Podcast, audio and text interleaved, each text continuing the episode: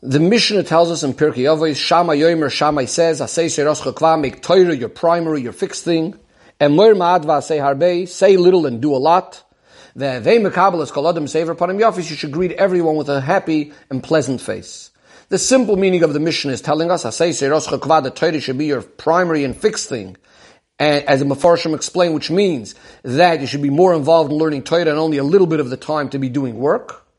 The next part, Emir Matva Say Harbe, is that don't make promises, um, don't over-promise. You should rather promise less than what you think you're going to be able to do, and then do more than what you ended up promising to someone. And finally, Ave Mekabelis, call saver upon him office. You're bringing people in the house. You should do it with a smiling face. Don't bury your face in the ground, so to speak. The question that Rebbe has is that we know Pirkei Avos is generally Milad Chasidus, things that are telling us to go beyond the letter of the law, things that are telling us to act in an extra pious way. The question is regarding these three things. These three things seem like simple, basic things in halakha. First of all, there's in halacha we're told kvada you need to make Torah your fixed and permanent thing. And your work should only be occasional. We have many psukim that tell us about the constant obligation we have in learning Torah.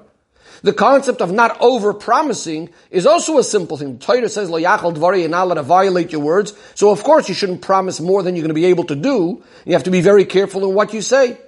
And the part of asay harbe, you should do more than you promised. Well, if a yid can do more mitzvahs and maisim toivim, of course you should do it. Why is that such a chidush?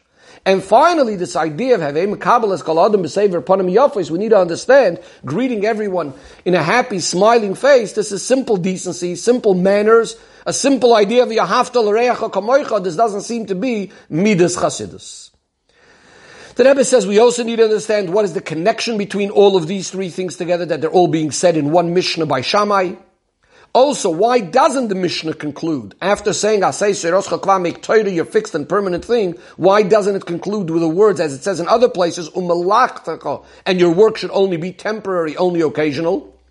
And finally, what's the connection between all of these three statements with Shammai? The Rebbe explains.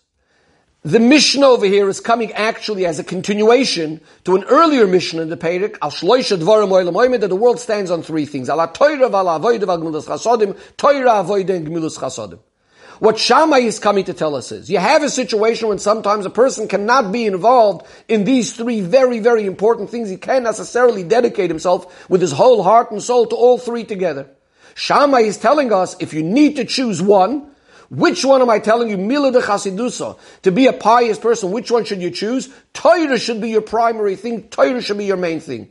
Yes, technically you could choose to be one of the other things as well. You can be involved in business and do lots of maisim toivim, but Shammai is saying to make Torah the permanent thing. Says the Rebbe, this is why he cannot say malach that your work should only be temporary, because we're not coming to negate work over here. We're speaking about that out of the three things, Torah, avoiding Milas Chasadim, Torah should be the most fixed and permanent thing in the person's life. And this is also why he Shammai doesn't say that avoid or Gmilus Chasadim should be in a way of Arai, because this ayirah of making Torah your permanent thing and your fixed thing, he's saying even to people that are involved in most of the day in other things and just doing good deeds, etc. He's still telling them Torah should be a permanent thing, meaning it should be completely engraved inside of you and impacting your whole day. Furthermore, it wouldn't be appropriate to say arai, temporary, about avoiding milus chasadim, which are things that are very basic and fundamental in avodas Hashem. So you can't call them temporary. It's only within these three things. He's telling you Torah should be your main and permanent thing. Says the Rebbe, after Shammai tells you the Torah needs to be fixed and permanent, Shammai is now coming to tell you how you need to be learning Torah.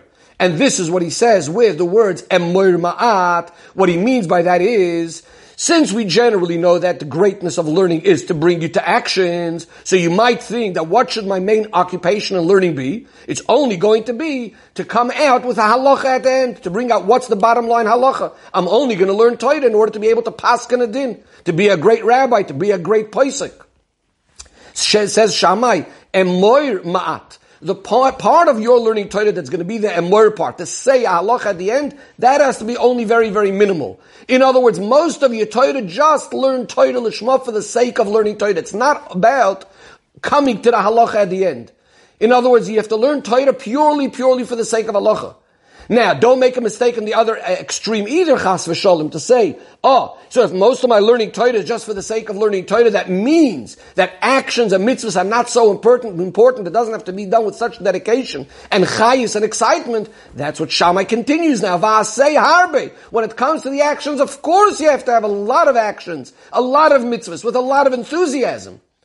But when you're learning the Torah, it doesn't have to be that the whole Torah is only focused with how is this going to end up in halacha. So Amor Ma'at, the psak halacha in the, within the context of learning Torah is a, only a small part, but I say that my has to be harbi. Now comes the next part. What's the next part of Eid Mekabelas called Adam B'Sever Panim Yafis? If Shammai is telling us that a person has to mainly be involved in learning Torah, generally, when a person is involved in intellectual pursuit, a person is involved in learning, this doesn't go so easily with being involved with other people. In order for me to think better, to understand better, I need to be by myself especially if that other person is not necessarily even going to enhance and help me in my learning. He's not on my level. He's not going to help me be a help in my discussions of learning Torah. So maybe I don't have to be involved in other people at, all, with other people at all. Says Shammai. The next thing is have they is kol adam b'sever panim yafis. Every single person, no matter who he is, even if it's someone technically, I might not even get any benefit out of him in my learning Torah or in any other area. Says Shammai, I need to be involved with every person. Have a adam b'sever panim yafis.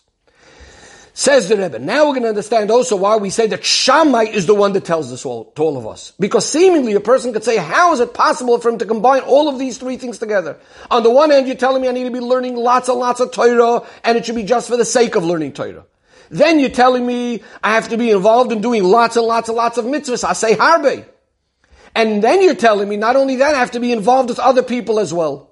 Says the Rebbe, the word Shammai, based on something that the Rebbe says in Likkutei Torah, based on a Gemara, the word Shammai comes from the word of evaluating and measuring.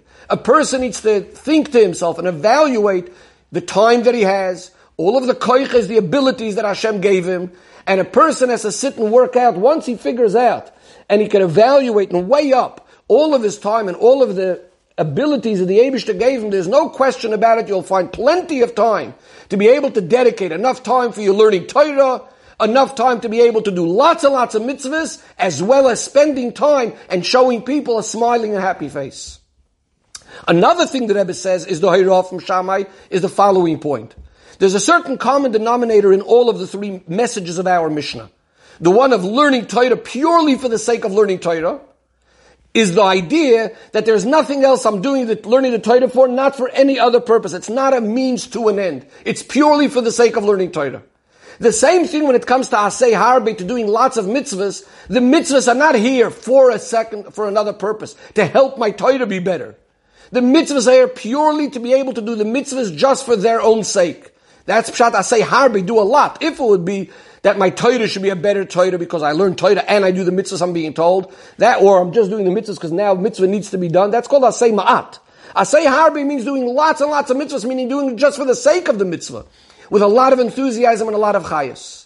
And so to have a mekabelas adam b'sever panim yafos, Again, we said it means literally every single type of person, even a person I'm going to have absolutely no benefit out of it from out of the person. He's not going to help me in any, in any way whatsoever.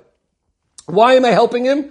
Not, why am I showing him a smiling face? Maybe not even to help him in any, in any way. Maybe he doesn't need, even need my smile. And yet I'm being told, just show him a smiling face. That is Midas Chassidus. The general common theme again in these three ideas is that it's all being done for the purpose of doing it, not as a means to an end.